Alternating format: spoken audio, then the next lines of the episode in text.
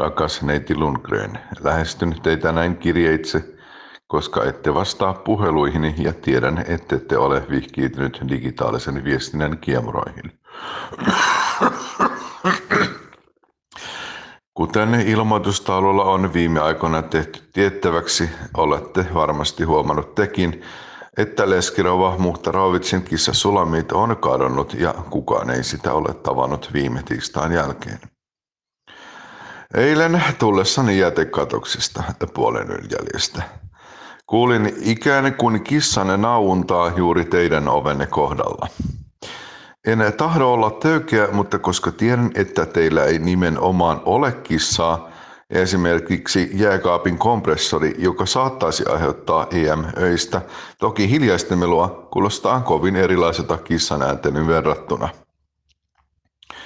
Ja kun tähän vielä lisätään se huomio, että jätekatoksen metallinkeräysastiassa oli eilen Sheba-tölkkiä, vaikka te ja minä tiedämme kyllä, että sulamit rappumme ainoa kissaeläin, täällä siis ei ole ilveksiä, saa emännältään nimenomaan latsikatstuotteita, kun taas jääkaapit syövät yksinomaan 230 voltin vaihtovirtaa.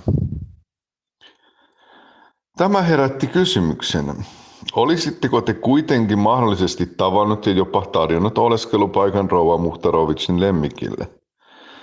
Pyydän teitä ystävällisesti ottamaan hänen pikimmin yhteyttä. Kiitos ja terveyttä teille. Kunnioittavasti naapurinne Olmi P. Luolasta.